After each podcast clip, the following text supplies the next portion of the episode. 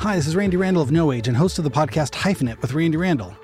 I want to welcome our newest sponsor to the show, DistroKid. DistroKid helps musicians get their music on all the major streaming platforms, and artists keep 100% of their royalties.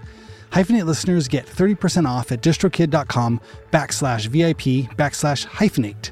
Again, that's distrokid.com backslash VIP backslash H Y P H E N A T E. Go get your music streaming everywhere now.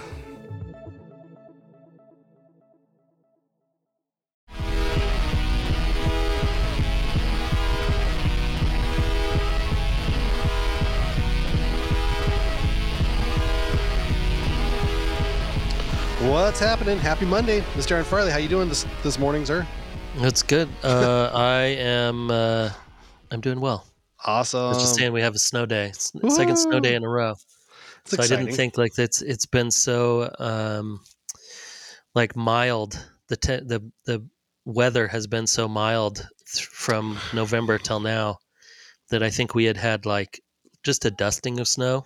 that was enough and- to call snow day. They- No, needed no, it? like Uh-oh. before that, we had Uh-oh. only had a dusting of snow in like the last three months, and usually we get like at least a couple snowstorms, and so the kids were kind of bummed and like, oh, and then now this new storm that's, I mean, L.A. got the worst of it. It's we like got all, all the flooding. water and the rain and the I mean, things. yeah, you guys got everyone's getting flooded out. Yeah, but, we're um, lucky We didn't We're, get as much. we're right at the foothills and didn't get. Yeah, we didn't get too bad. I saw some areas. Yeah. Checked in on some friends. Everybody seemed more or less like they were good. We had a Your giant. area is kind of built for flood, like the you're used to getting the water. I think they had kind a of. lot of bad floods, like in the 20s and 30s. Yeah, There's like giant flood channels, kind of all up around the foothills here. yeah, So it seems like they're, um, yeah, somebody learned something many yeah. decades, That's what many, many decades ago and prevented yeah, that from ever when we were in again. Altadena, that's what it was like too. There were like those big flood channels everywhere, and we never had issues. And all of that water ran to where it was flat, and then everybody got flooded out at the bottom of the hill. it's wild. I've done so much water thinking and researching and just under, trying to understand water and Southern California water. It's really it's Yeah. a head it's a head scratcher. I mean, I think ideally it would be you know floodplains and it wouldn't and Yeah. the LA River wouldn't be concreted over and it would just be rocks and mud and whatever. But you'd have to have at least like you know 500 to 1000 feet um, berm on both sides of the river which would allow Oh, yeah. for those areas to flood and then and be fertile you know and you could almost run you could almost have gardens farms all kinds Yeah. of things you know whatever would be some kind of natural sort of thing but but then um but I don't know. Maybe it's idealistic too. Maybe I'm like I'm seeing with rose-colored glasses. But obvi- but then there's the the you know, real estate idea. You know, of Yeah. like uh, having you know uh, acres and acres of just area around the LA River that goes through downtown. Some of the most expensive, you know, real estate in the country. It's like insane that nobody. Yeah, Randy, what. I'm going to need you to do is to think more like a developer, please. Uh, Yeah. This is getting a little out of hand. yeah, and, we're, uh, this- leaving this whole, like- billions of dollars. Keeping water in the aquifer and finding ways to keep the water instead of like shooting it out to the ocean is really uh, working hard against my bottom line, and Yeah. I'm not enjoying this. Yeah. not enjoying this at all. Yeah, we're There's a reason ahead we concreted it so it could go as fast as possible to the ocean. Yeah. get out of my not my area where the, I'm building uh, houses. the aquifer, yeah, underneath the city, so we could actually have water throughout the year. And so, Yeah, but, but it's cool. Well, you know, we, we're just gonna go ahead and uh, cut giant um, uh, canyons off of uh, the Colorado River up near Wyoming, and we're just gonna take that water down here. I think I plenty Yeah, of yeah. it up there. It's just it's It makes a lot more sense. That's, Makes yeah, a lot more sense to um, truck, truck pipe pipe water in from hundreds and hundreds of miles away versus uh, than it does to figure out a way to keep the water here. Well, and that's what's hard too about the um, you know people are like oh cool there's so much rain the the uh, the drought must be over. And it's like well the rain's not really always where you need it. You kind of need it like up north or you need actually need the snowpacks you know Yeah. further up in Colorado because that's now where our water source is. Our water source is not local. We don't use any local water for anything. Yeah.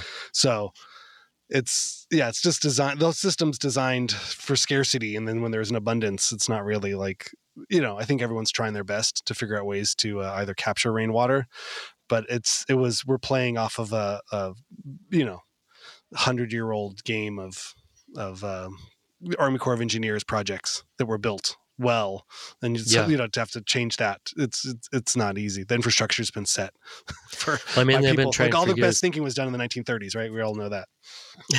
of course. Yeah. There's no bad ideas back then. Uh, yeah, no, Michelle deals with a lot of like water issues in the LA River Mhm. stuff all the time, and it's and it's um, it's kind of mind blowing how slow eh, because the because the um the LA River is actually federal, right? Because it's Mhm. the Army Corps of Engineers. Yeah. So it's actually federal, so that you can't just do anything necessarily local. You have to go through all the steps of getting the federal government and and you know you screw that up, and all of a sudden you flood Long Beach. well, I don't think that's, That's what's also happening a on bad this idea. one. But yeah, but we could see yeah what the potentiality for like shit Yeah. to be messed up is. like, no, I got a great idea. Okay, let's do that one quick, and then uh, you get the the hundred year old or a hundred year rain or whatever that we get every Oh. five years. right. It seems to be happening more um, and more. Yeah, and then uh, all of a sudden half the city's flooded, and you're like, oh, well, oh, got it. I didn't take that into consideration. We'll see. I mean, speaking Well, of, man. we could we could we could go well, into uh, th- the that's our. th- oh we could go into the art world by Joel talking Kyack? about Lauren. Well, with Lauren Bond, right? Like Oh, yeah, her yeah. dealing with the L.A. River and art Oh projects. You Yeah. went you went Well, to her I like, studio, I like right? our I like our water um, opening segments we have now. We talked about water fountains on last uh, week's Oh, yeah. episode. Now we have We water bigger and uh, bigger. conservation. You know, we're just kind of going. we'll talk about we'll talk about seeding uh, clouds later in this episode, or I mean in the next episode. That's next week. Yeah, yeah. Yeah, let's leave ourselves somewhere to go. whether the government creates weather or not. That's the, that's next, I think Taylor Swift creates the weather. Is what I've heard. Yes. She's more she's more powerful than the government. of course. Yeah, yeah. The all Um, powerful. Yeah. So yeah, what did you think of uh, jo- uh, Joel Kyack? Has this Oh, your first time hearing him? Yeah, totally. I mean, I think, I think, like I said before, the whole like I mostly knew Lightning Bolt from this from that area, and um, and so to hear everything that was surrounding that band and the whole Riz RISD situation, Mhm. um, and Joel seems like he was one of the early adopters, right? I think so. he was there he was there like a bit before everybody or in even him like i loved how he grew up in rural pennsylvania like Oh a town of like 200 people or whatever Yeah. We had so Um, much fun on tour with Joel. He had a story like every stop of the way, like with this last uh, No Age tour that we did on the East Coast. yeah His his solo project Dream Mega opened a lot of the shows, oh, and he was just driving a um a Prius. I think it was just like his car, but it was like full of all of his gear, and he'd have to take it out every night.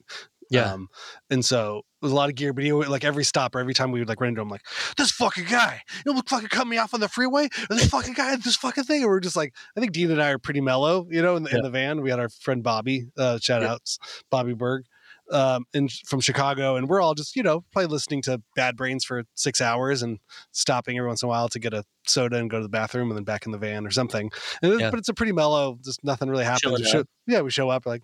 Oh, maybe we'll get some Thai food later. Yeah, why not? Okay, you know. And then Joel would come sh- shot out of a cannon. It was great bring the energy have that energy. Yeah, it was always good. You always had a story. There's always so that- much excitement. that pennsylvania small town energy I think that's. I don't know. It might just be. Joel Joel Kyack special energy. I loved it. I think it was really it was really fun and it kind of kept us on our toes and um yeah, it was great though. But there was always stories, and he had stories about Fort Thunder and early days. And so when you know when you know, in general, I wanted to talk to him about all the different stuff he does because his his art career is insane as well. Did you get a chance Yeah. to look at his his site and his CD Yeah. and all the stuff? It's yeah So, totally yeah. well i like the um i mean i know the gallery that he's with uh, François Ghebaly oh um i was just, i'm assuming that's how you say it because it that's how it's spelled and it looks fancy in french um but um and it which isn't a really it's a really amazing gallery that shows like uh interesting like um i mean i think it, we talked about this in the last one too. It's like his work is not just like oh it's a cool sellable painting and he does these really amazing paintings but easily sellable. Like his stuff is is like paintings and performance and and uh, sculpture and movable objects and it looks like like uh he's got one i mean right here like this one what's it constantly is plywood, resin, cinder blocks, hose, water, dye, uh, pump, and hardware. That's like one of his sculptures. Yeah. You know, so it's like, and then and then under that there's like a painting that has photographs, and then under that there's a huge installation. So it's like, I loved how he talked about art as being this kind of communication and performance. Like even his regular non body performance work is like a performance. I like how he talked about that kind of like um I mean I've I've been thinking about that a lot lately of like art being um like you kind of have the commodified part of it, the business part of it, I guess eh, like music, you know, you have the Mhm. part that you have to sell and make money and you have the part of the industry that probably that part of the industry pays for the other part of the industry. But that you also then have art as communication and it's just like a different language. And that's why a lot of times like for some of this art that people go I don't get it. And you're like, well, you never really learned the you haven't learned the language yet. Once you start learning the language and seeing where this comes from and where that comes from, like even things that look completely ridiculous start to have more meaning and you start realizing like oh i think it's ridiculous because i just don't know the language. And then once you get in there and you start seeing the the little the little bits and you notice how it's similar to other artists maybe that gallery other works like that and, um like his work is that way too because even looking at it i'm like i don't even what's going on here? There's like a bunch of knives like knives cemented to a piece of wood Yeah. but then you're like okay well that's just one photo and then it goes with this other photo that's like a spray painted palm tree coming out of a rocket you know it's like wow what's going on here but it seems very honest and like uh specific Yeah, I always think of his. uh, There's a point of view, like there. You know what I mean? There, it's a very. It's there. It comes from a, a person. This isn't just a random assemblage of things. So, but yeah, certainly has. There's intent, I guess. You know, you can feel the intent, even if you don't can't parse out the meaning from the content. You know, but the intent is there that this is supposed to be happening this way. completely and you can and you can see also that i mean when he talks about fort thunder and risd and them like that whole group of people finding um you know finding junk or getting into the was it his where they, he talked about going into the mattress like the mattress store that went out of business I forget. they, now, like, broke- they broke into the mattress store and because it had gone out of business and they stole a bunch of mat well uh, Yeah, repurposed Procured. Yeah. repurposed a bunch of mattress mattresses allegedly and um and then they built the wrestling ring out of that they put the Right. mattresses down and then wrapped them and then that was the base of the wrestling ring. But i th- i feel like his artwork has a similar vibe of finding found objects um incorporated into these like narratives and it's not uh, but it's not random. It seems like very put together and there's something to say but you probably don't know what until you really like dive into it and then you can slowly see how things go together And I, I liked where too there was a, there was kind of a narrative, you know, from sort of like figurative drawings, and it seemed like there was a moment where he kind of cracked in a way. I don't know if "crack's" the right word, but just sort of like threw away his whole body of work and then Oh, just started right. again. Like that was really dramatic. yeah I he did the john baldessari do you know the john baldessari No. story What, he that? he did a similar thing when he had all of this old work and then he got to a point and I don't remember the story of why, but he got to a point to where he realized he was going to go a different direction and he, it had nothing to do with his old work. So he grabbed all of it, started a fire and burned all of it and then called it what I will not he either called that a, a work like a performance and said i will never make bad art again or something and just repeated it like you were like you were drawing it on i don't remember how it was exactly it was like you were drawing it on a like a Bart Simpson trouble. chalkboard. yeah, Yeah. exactly Yeah. and you're like i will never make bad art again i will never make bad art again and it, it was his whole thing like kind of getting rid of the past and so i thought when he did that i'm like oh, it's such a like must have been so cathartic especially him um talking about or explaining his old work as being so specific and like beautiful perfect stretched watercolor paper with like mm-hmm. perfect paintings and everything looked like it was almost printed out of a computer. To go from that to then what he shows now is like you can see why he's like yeah i'm done with that and now i'm on to this new thing that's more like less what i think art is and or what i think art should be to go to like what i think art is i think seems like Wow. Yeah, I, just, I, I I get I get so wrapped up in my own brain, I guess, and and when thinking about it, because I guess you know, coming from a place of music where it always just feels like, like I don't know, like even if I deleted a bunch of music, everything's all out online now. You know what I mean? Like the music just exists, even if I were to never play those songs again. That's like there's a relationship with time. I think that happens in in um, in a musical sort of way. yeah Like- I guess if nobody had heard them, or if I just had records that I'd never released and then I broke them, you know, or then destroyed them so that no one would ever hear it, I guess that'd be the closest equivalent to it. But yeah I don't Well, know. I just feel like there's is also a sense of though. time. oh sorry. yeah. Oh no, ahead. no, sorry. No, I just think there's there's a sense of like time. Like, well, that was this this place and this time that created those things. That was who I was there. And I Yeah. think you, you you have a chance every second to sort of reinvent yourself and to kind of become Totally. someone new in each in each new phase, and then change again, and then change and change. You know, you can you can, totally you can do that. But I think that you from from listening to your stories, you've always come from that place of like uh I mean, you first started by recording like you like taking apart electronics and like messing with electronics and like making weird tapes in your bedroom that were like very art like the idea of it being art was there from the very beginning and not just like I'm going to learn chords and then I'm going to learn scales and then I'm going to learn I'm going to learn how to be really proficient at guitar and then I'm Oh, going to yeah. write pop songs and then I'm like so I think like maybe if you started that way first and then and then like 10 years later we're like whoa whoa whoa wait I don't want to play just the blues. I want to like I want to repurpose like electronic weird noises and and make tapes in my bedroom. Then Right. maybe you'd be like yeah let's uh let's burn all those old blues tapes. Quick don't tell anyone. Oh but also music doesn't exist. It's not like a physical like a music is all- is an idea and then you either have to have someone play it or you have to have a machine to play it. But other than that it's like just an idea that's floating around which i think is different than music which i which is why i think it's hard to like like the music industry went for a, like was very profitable for a while because of uh, the price of plastic.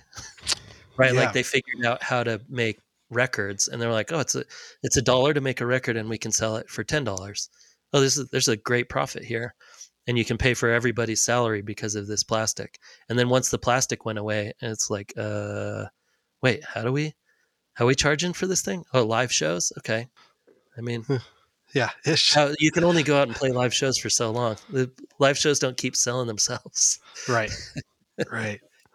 It's wild. Yeah, it is Yeah. weird yeah. I always think of you know that there's th- some kind of older tradition of sort of you know uh, campfire songs or something. You know, or this, Totally. you know that there's a reason they exist the way they the, the reason there's a reason music's important the way it is. But you know who's well, may- it, it's yeah. It's coming up in, in in some future interviews. We can get to it, but I think you know I was the idea was brought up. I'm sorry, I'm living a little bit in the future. For, I've re- recorded a few more of these, but uh, but um but just the idea that maybe i'm too hung up on on even just the money of all of it that really at the end of the day that that music sh- is supposed to just be fun you know and that's just really it Yeah. and that like 99% of the world just thinks of the music they make as fun and has no relationship to it ever making money Well, you know, again, I think yeah. like music is communication. So it's like, so you can either choose to try to make money from that communication somehow, or it can just be fun. I don't know. yeah I mean, I think art is the same way. I think even with Joel, he he's a teacher, right? He's a Yep. teacher at the community college, and he Yeah. is like, he's like, dude, it's the best job. I love it. It's the best job ever. But also, when you have a job, he now gets to make whatever art he wants because it's like he doesn't have to try to pay necessarily pay his bills. I mean, I'm assuming yeah he gets paid enough to where he doesn't have to get pay his bills by his artwork and so then you get to be free to be like oh okay so now i can just make the thing that i want people like that i want to communicate to people and i think that's why i mean speaking of baldessari or Kath, catherine opie and all of those people they're all professors you know and like I don't know, I'm sure Baldessari raked it in money wise, but but even like like a lot of those bigger artists, I don't think they make as much money as people think. you know, they're all like full time professors and most mostly mostly people teach or or have kind of another thing. And even like when they're they're selling I mean, I I went through this with a buddy of mine of someone because I shoot paintings for a lot of artists. And um I was speaking with somebody and who is a successful commercial artist and is also painting. And he was running me through how long it takes him to do it because his paintings are very detailed and they almost look like prints. I guess it was kind of similar to what Joel was talking about with his watercolors. And but he was like, "Yeah, no, that's seven layers of paint." So that color because I have to repaint it seven times. And this one is and we went through the hours of his paintings and his painting like the, they were these massive paintings and they were like 20 i don't know what they were $25000 or something but he went through the hours and then he's like yeah you, so you split that with the gallery so that's 12000 and then this painting takes uh like two months of time and so he's like $6000 a month. He's like this is like a it's like a job. And that's not and that's not counting like the paint and the canvas like the canvas just the canvas costs like almost a thousand bucks. And then you know just Yeah, like yeah. going through these things is like You yeah this is not like a way to make money. Like even when you're making even when you're when you're selling these things it's like oh this is this exorbitant price. And you're like well that cost $900 just to get the frame for that you know like the Yeah. framing is is is There are materials involved, yeah. But they even look at like the gallery side, you see, think, oh, but they have half. What are they doing with that? Then you probably you know, figure out whatever their rent or mortgage is on wherever they are at, and yeah whatever cool part of town they cost them just to keep their lights on. Yeah, I mean, I'd fee. imagine like the top five percent of galleries maybe are making like an okay profit, like from selling, like from having shows and selling work, and the majority of the other part is them being, um, like the go between of So- like, hey, we know we want someone who has a, um, a Jonas Wood basketball painting. Ooh, I know someone who's gon- gonna uh, wants to sell one. Okay, hold on, and then you get your ten percent for like doing the deal. That's Yeah. how like Gagosian and all those. A lot of their money is that backdoor. I mean, and it's not.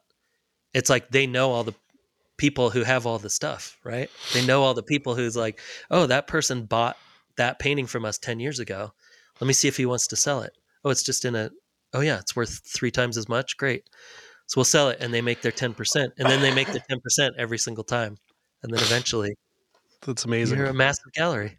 Because you can't just list your uh, your fancy painting on uh, OfferUp or you know or No. Craigslist.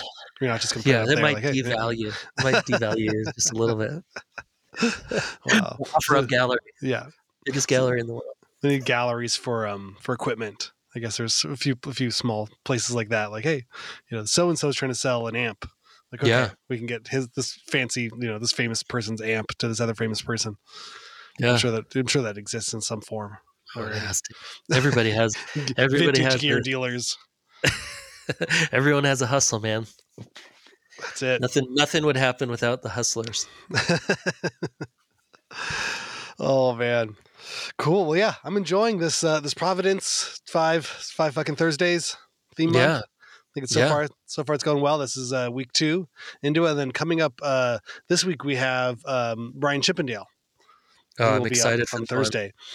Yeah, Yeah, I think that'll be fun. He was it was it was good to ca- catch up with him. I'm sure we'll have a lot to talk about on Yeah. the next one. I know. I remember. I can. I can. My my first um, time that I experienced lightning bolt. Speaking of next next week, Yeah. is that I was over at my friend Bruce's house, and he's like, "Dude, I just got this video. You got to watch this." And it might not have even have been a DVD. It might have been a VHS. Oh yeah. And so he puts this VHS in. He's like, I don't even, I don't, I can't even explain this. Shows it, and it's the Lightning Bolt tour video that Oh, they yeah. put out in It's like the, the power salad. 2000 something. Yeah. And it's them like at one point they're playing in someone's kitchen in Texas, maybe. And they're set up. And if you know, like it's Lightning Bolt, they're one of the loudest bands that This huge stack of amps. Yeah. yeah, huge stack of amps and drums and the the microphone and the face mask and the whole thing.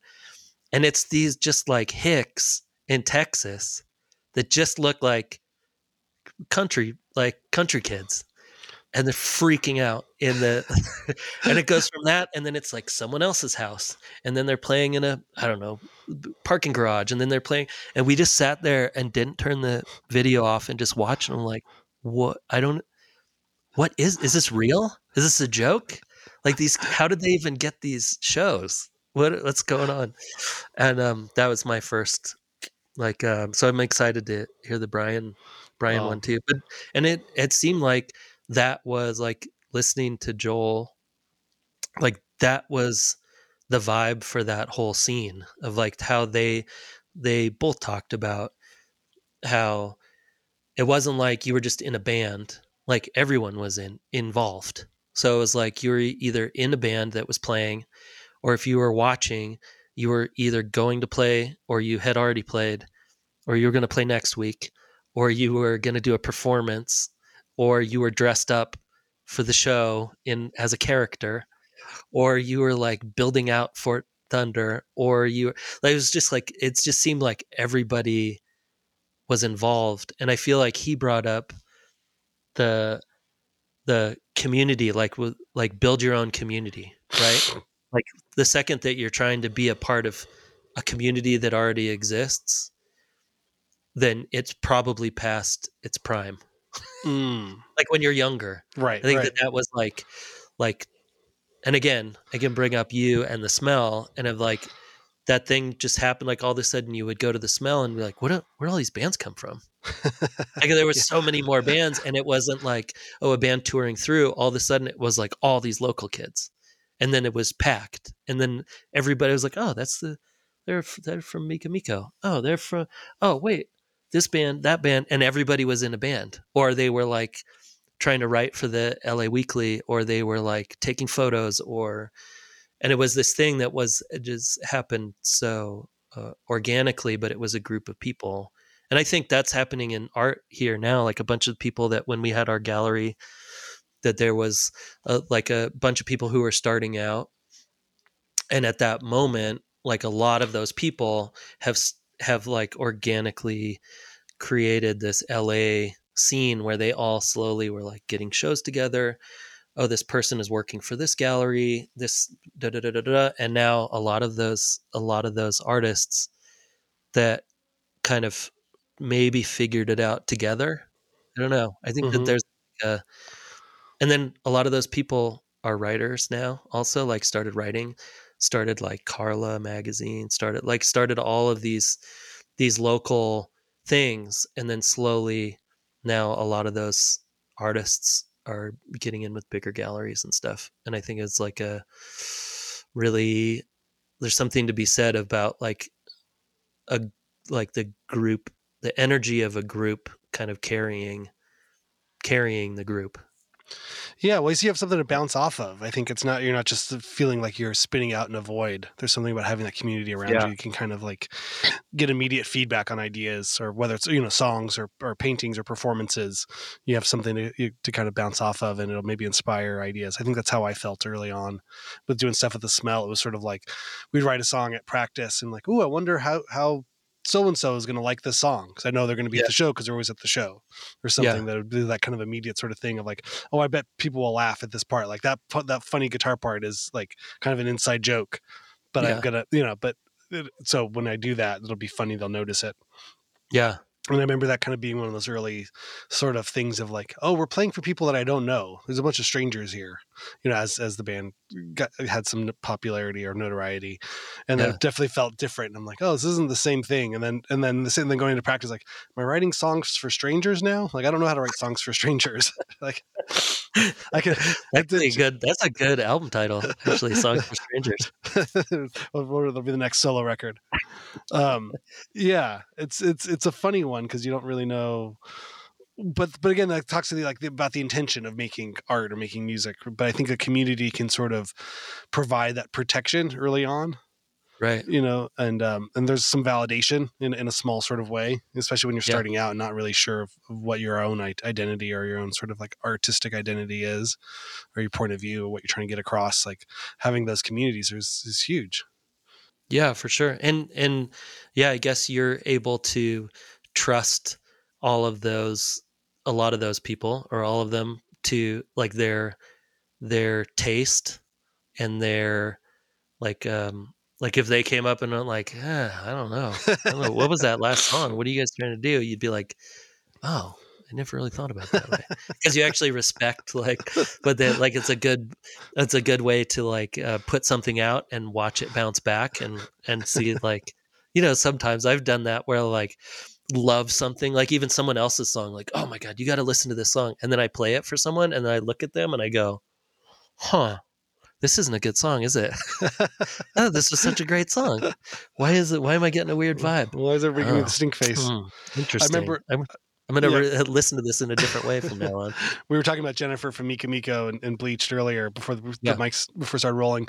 But um, I remember early on because she she dated she used to date Dean um from from No Age, and when uh I remember we were playing somewhere and and I think well I I, I can be very specific about. it. I remember we, she came with us to the first time we went to Japan on tour, and we Okay. were writing songs for nouns i feel like around that time or had just finished writing nouns the, our first record for sub pop and and I remember coming off stage somewhere. I remember it was uh, Osaka, and like, get off stage. She's like, "I like that song that sounds like Smashing Pumpkins, 1979." And I just looked at her like, "The fuck is wrong with you? I don't have any songs that sound like that." It's like, "You know the one that, that does the thing." And I'm like, "I have no idea what you're talking about." But it was so like, I think if she would have told me that before we'd recorded it, it probably would have caused me to go back and change the part if I could, you know, figure out what it was. But I think by that point it had already been recorded but hadn't come out or something Yeah. like that.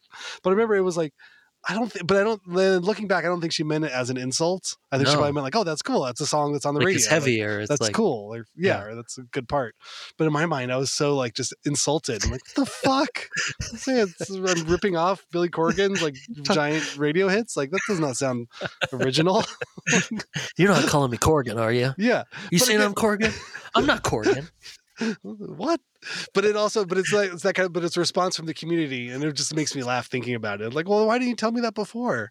yeah know, it- it- but but it, I think upon further review, I think I went through each song with her. Like later, I'm like, tell me where it is. What is this part? I have to know.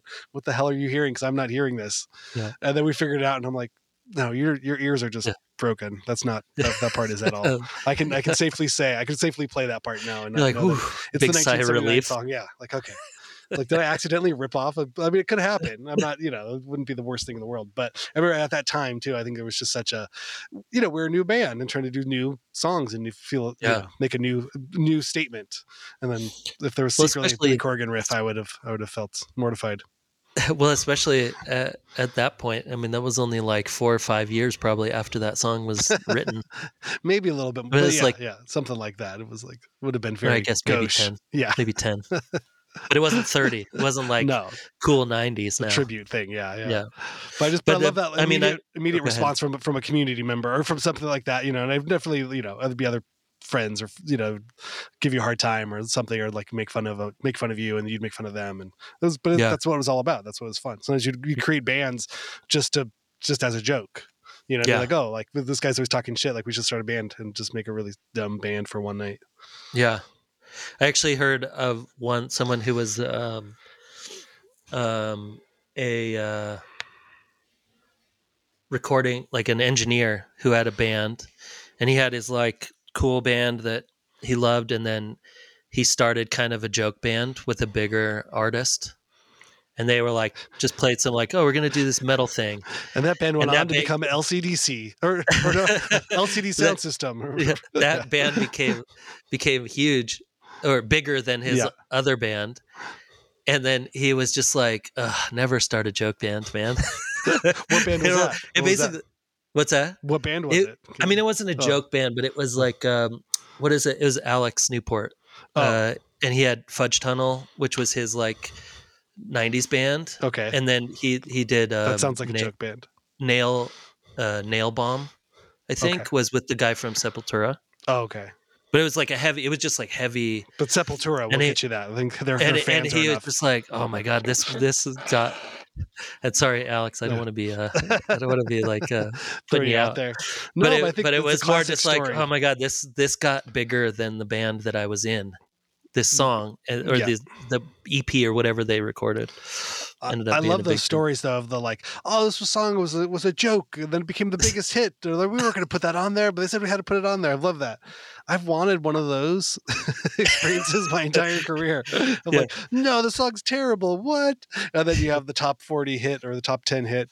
And like, Yeah, I don't think we've ever written a bad song, but there's also you know, but there's those moments of like. I don't know. I don't know. It, it's a it- you hear these you hear these stories like you want your "Smells Like Teen Spirit"? I mean, the, you know the story of that one, right? It was like the last was one. Okay the- they hadn't Last song they recorded it, okay and they had it, and they record, and then I think it was just Butch Vig was like, "Well, we got to record that one. We need one more, whatever." And then they recorded it, and they were so worried that everybody was going to call them out for ripping off the Pixies. oh They were Was like, wasn't it sticks? Wasn't it really more than a feeling? "Well, Yeah. there's that, but that, but just But the loud, slow, quiet, like loud. the loud, quiet, Yeah. and the like, like, like the the lyrics are very like Frank Black kind of Oh, how funny. craziness, and that's what I feel like that was like a Dave Grohl thing. He's like, honestly, we are like, really that that's what you're gonna choose for the. Oh God! Everybody's just gonna be like, "Oh, ripping off the Pixies." Turns out nobody else knew who the Pixies was, Yeah. Other than like their good for. Nirvana, bad for the Pixies. Yeah, yeah. But ultimately, probably good for the Pixies in the long run. I'm sure Oh yeah. that gave them a lot of a lot of juice. The Yeah. um, but the one thing that always happened to us is we would always have one more song that wasn't quite finished, and so we were recording it and it was it was, it was an idea or kind of a spark, and then it would just be like, ah, but it's not really done. Let's just let's just you know we'll say this is the album. That one Yeah. that we let's we have to keep writing on that one, and then that would get held over. And then that'd be the first one we'd record for the um, the next record Oh, and okay. inevitably that was those would become kind of the singles for the Oh, for the next record. It was kind of the holdover from the last record. It was sort of The the, one- like the bridge. the one that you spend. Would you play that song live and to Yes. like try to work it out live and stuff? Exactly. So we probably spent more time messing with it live and figuring it out in, in between the because we'd go on the tour for the for the for the previous record tour and then add in this new song and like, hey, this is Yeah. a fun new song and play it a bunch and then probably refine it and then we'd go in and write new ones and then hold over because it was the uh what was that uh fever dreaming was the kind Mhm. of the single off of this our um, second record but we had that ready around the nouns air nouns time and same thing with like eraser or or maybe even teen creeps or something in there like from you know it's just like whatever the song that was the the standout song from the record was always kind of hanging around longer than the rest of them Yeah. I mean that makes sense. yeah You get- yeah Give get the most time with it.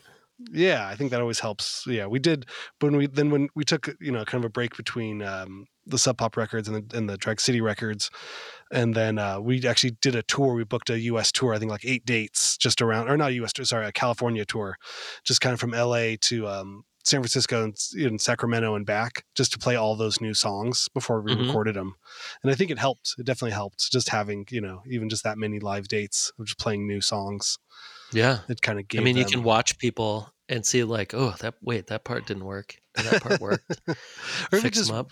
Yeah, and even just watch yourself. Like if you find, you know, we- start getting bored for that part. Like, really, we're do- going there for a fourth time? Does this song really need a Yeah. fourth verse? Like, I'm pretty sure, pretty sure Yeah. it starts to sag, or we're, or we're getting bored, or we start, you know, looking at our shoes or looking around. Like, then you go, okay, that's enough. To, let's go ahead and. You're I was taking thinking- notes. You have your little notepad on stage. Like, hmm, let's see. Uh, No, it's a lot yeah, of looks. Cut it's, a lot that. of, it's a lot of like, mm, you think so? Really? I don't know that part. And then we talk after, like, yeah, cut that part. Okay, tomorrow night we'll do it differently. And then you kind of get to just rehearse it, you know, and just sort of knock out all the the the bugs. That's to make cool. sure it's a tight song. But I love that. Yeah, I think you know it's one of those things too. But again, it's the same whether even if you can't tour it, but if you can just play, you know, as many times. That's what they always say. Like you have your your whole life to write your first record and about six months to write your second one. Yeah. Those always kind of have the sophomore slump. Like, well, why is that record doesn't sound as good as the first one? Yeah. Yeah. Because we didn't have it in our heads For- and pl- for- weren't playing it for years. yeah. And then somehow, yeah, bands figure it out. But I feel like Weezer was that like that, right? Like that first record was good, the blue one, and then Mhm. the second one. I don't know what the second one was. the second one Was that the personal was one? like not like uh wasn't the second one the um So Pinkerton? Lou, uh, Pinkerton?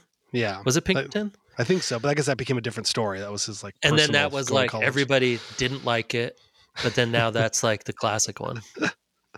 so funny. But I feel like Rivers, he's like one of those. He like figured out a um an algorithm or or code Yeah. to write Yeah. pop songs. He just does. He just writes by like, you know, he's he's the first kind of like AI songwriter. Yeah. or at least he has been maybe his whole life i don't know but Yeah. at least in the last like 17 albums they've put out he just knows like oh the song will need three chords and with this kind of consecutive notes in the melody and then that'll be our pop song and then everything else Well, they were definitely one of those bands that you'd hear the new song that would come out and you thought it was a joke. Right And then you'd be like, oh God, again. This is like, this They song is not going to go. I, this song's not going to go anywhere, and then it becomes like massive, and then it comes on, and I'm start I'm singing it, and I'm like, how mm-hmm. am I singing? Oh, wait, he got, I just got, he got me. Weezered. I got Weezer. Weezer. Weezer. Weezer. Weezer. Por- Porky Beans. Beverly Hills. Yeah. Oh, that's definitely it was the Beverly Hills song. Yeah. That's the song I heard that I remember hearing that on the radio and going, "What?" This is No, come horrific. Did they and pay then somebody that becomes like rip their biggest song ever. Yeah. Or say with whatever, like the Offspring. Remember how terrible that band was? Oh my god! but it just yeah. felt like they just but i feel like it was almost like writing to the like the prompt like there was like an advertising agency that Mhm. needed a song and they Yeah. just wrote to that I mean, they were the biggest selling independent uh, artists of all time for a long time. offspring I don't know if they still are. Horrific. Yeah. I mean, they built that uh, epitaph the label? mansion epitaph. yeah, Yeah. Yeah. But, it, but And- it doesn't and- feel like anything it's like well like yeah like congratulations like oh wow do you know what you know what sells like you know wow sugar sugar salt and fat sells like what turns out it works. What? No. You mean if I just make this this dish like ten times sweeter, everyone's gonna really like it? You know, my kids will like this food if if I just have if it's all sugar with a side of sugar. and it will Wow. make them fall asleep after this. then I'm in. Yeah, they, I mean, I shot photos of them once for one of Oh. those. It was like a MySpace secret show, and they they played it in um, Pomona. I'm Was sure they're really nice Pomona? people. Yeah, no, yeah, it was fine. But I mean, they were nice, yeah. But when when they played the show, it was like in a um, was that the Glass House? I don't remember where it was, but that um, they played for like two hours, and I knew every song. Oh my god. I was like, how do I know this many Offspring songs? That's right. I knew all of them. Because you and listened like- to alternative radio from ninety three to I guess I was 2003. like, they'd play another one. And I was like, oh yeah, I forgot how massive of a band they were. But Green Day, the same thing. I did like a thing, shot them live again for one of the MySpace things, and they played in San Francisco, and they played, I don't, yeah, an hour and a half, two hours, knew every song. I'm like, I don't know if I ever, I probably bought Dookie. I probably had that record, but I haven't bought any Green Day records since then. And I knew all of the songs. Like if they have this many radio songs, it's insane. But yeah. yeah, Yep. Yep. Some people are just blessed that way. blessed. Hashtag blessed. Too blessed to be That was stressed. pre pre hashtag blessed.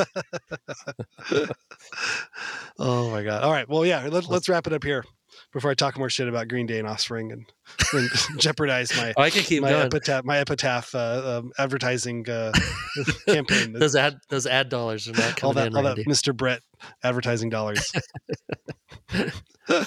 um, okay, cool. Well, yeah, we will be back. So we'll, we got uh, Chippendale coming up this Thursday, and we'll be back next Monday. Everybody, stay safe out there. Watch, uh, Awesome. watch the roads. Don't get stuck in a in a K hole. Don't get flooded out Yeah. in the water. Any kind of hole. No holes. no holes. Don't get stuck anywhere. We'll see you next Yeah. Monday. Bye. Bye.